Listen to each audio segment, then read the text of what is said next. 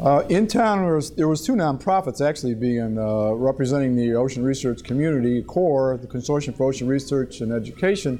And our mission was the, uh, the advocacy of ocean research and education. The Joint Oceanographic Institutions uh, was also in town uh, with the same board makeup as, as CORE, and they did the large ocean program management for the community. So to make a, a stronger voice and, uh, and get more consolidated with our efforts in DC, we decided to to merge the two organizations together, and as of 1 June of this year, uh, the Consortium for Ocean Leadership was stood up as a nonprofit representing the, uh, the ocean research community and education community for both advocacy and for large program management. Well, obviously, we need, we need support in, in, in Congress because they're the, they're the folks that authorize and, and appropriate the funds that go to ocean research and education. So you do need some champions on the Hill to help us uh, further those investments. Senator Hollings was, uh, was a strong supporter of our oceans, and he retired a couple years ago, and we've seen a little bit of a, of a reason why he was our champion. So we've been working hard getting some champions back on the Hill. I think we've got some, uh, some great support in the House with the House Ocean Caucus, uh, almost 60 members now. Uh, Congressman Sam Farr from California is the co-chair and very, very active and very supportive for us. Uh, Senator uh, Feinstein and Boxer are both very supportive of ocean issues for us on the Senate side. So uh, California has really been uh, up front there with helping us in ocean research and uh, issues on the on the Hill, and so I you know I think there's some hope, and we're we're working on it.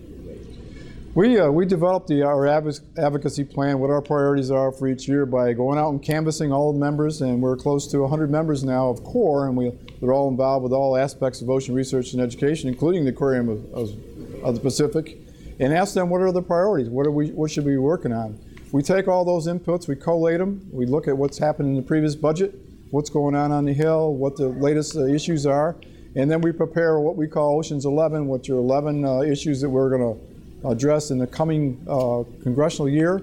Uh, go back out to our members, get their approval for it, and uh, and those are what we work on for the year. And they, they expand everything from marine mammals and, and, sound all the way up to the investment in ocean research to oceans and human health. They range the, the gamut of ocean issues. I've been involved with ocean research and education now for almost 10 years, uh, over three years in the Navy as the oceanographer of the Navy, and now six years at, at head of CORE.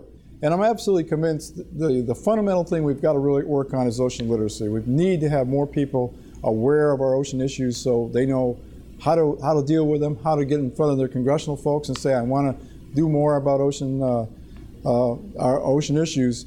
So I've been promoting ocean literacy as probably my number one, uh, my number one goal. Uh, and I was shopping around and I finally found a, a gentleman that would help me do this. And, and, two years ago, we had a ocean literacy conference at the Aquarium of the Pacific, which was very, very good and very, very successful in my opinion. We had uh, over 80 scientists and, and uh, teachers and and media outlet folks here, and it was a wonderful round uh, roundtable discussion on ocean literacy in general, and it, spawned out some reports and now some more some more work in ocean literacy. So I, I think that was the birth of a lot of good ocean literacy work.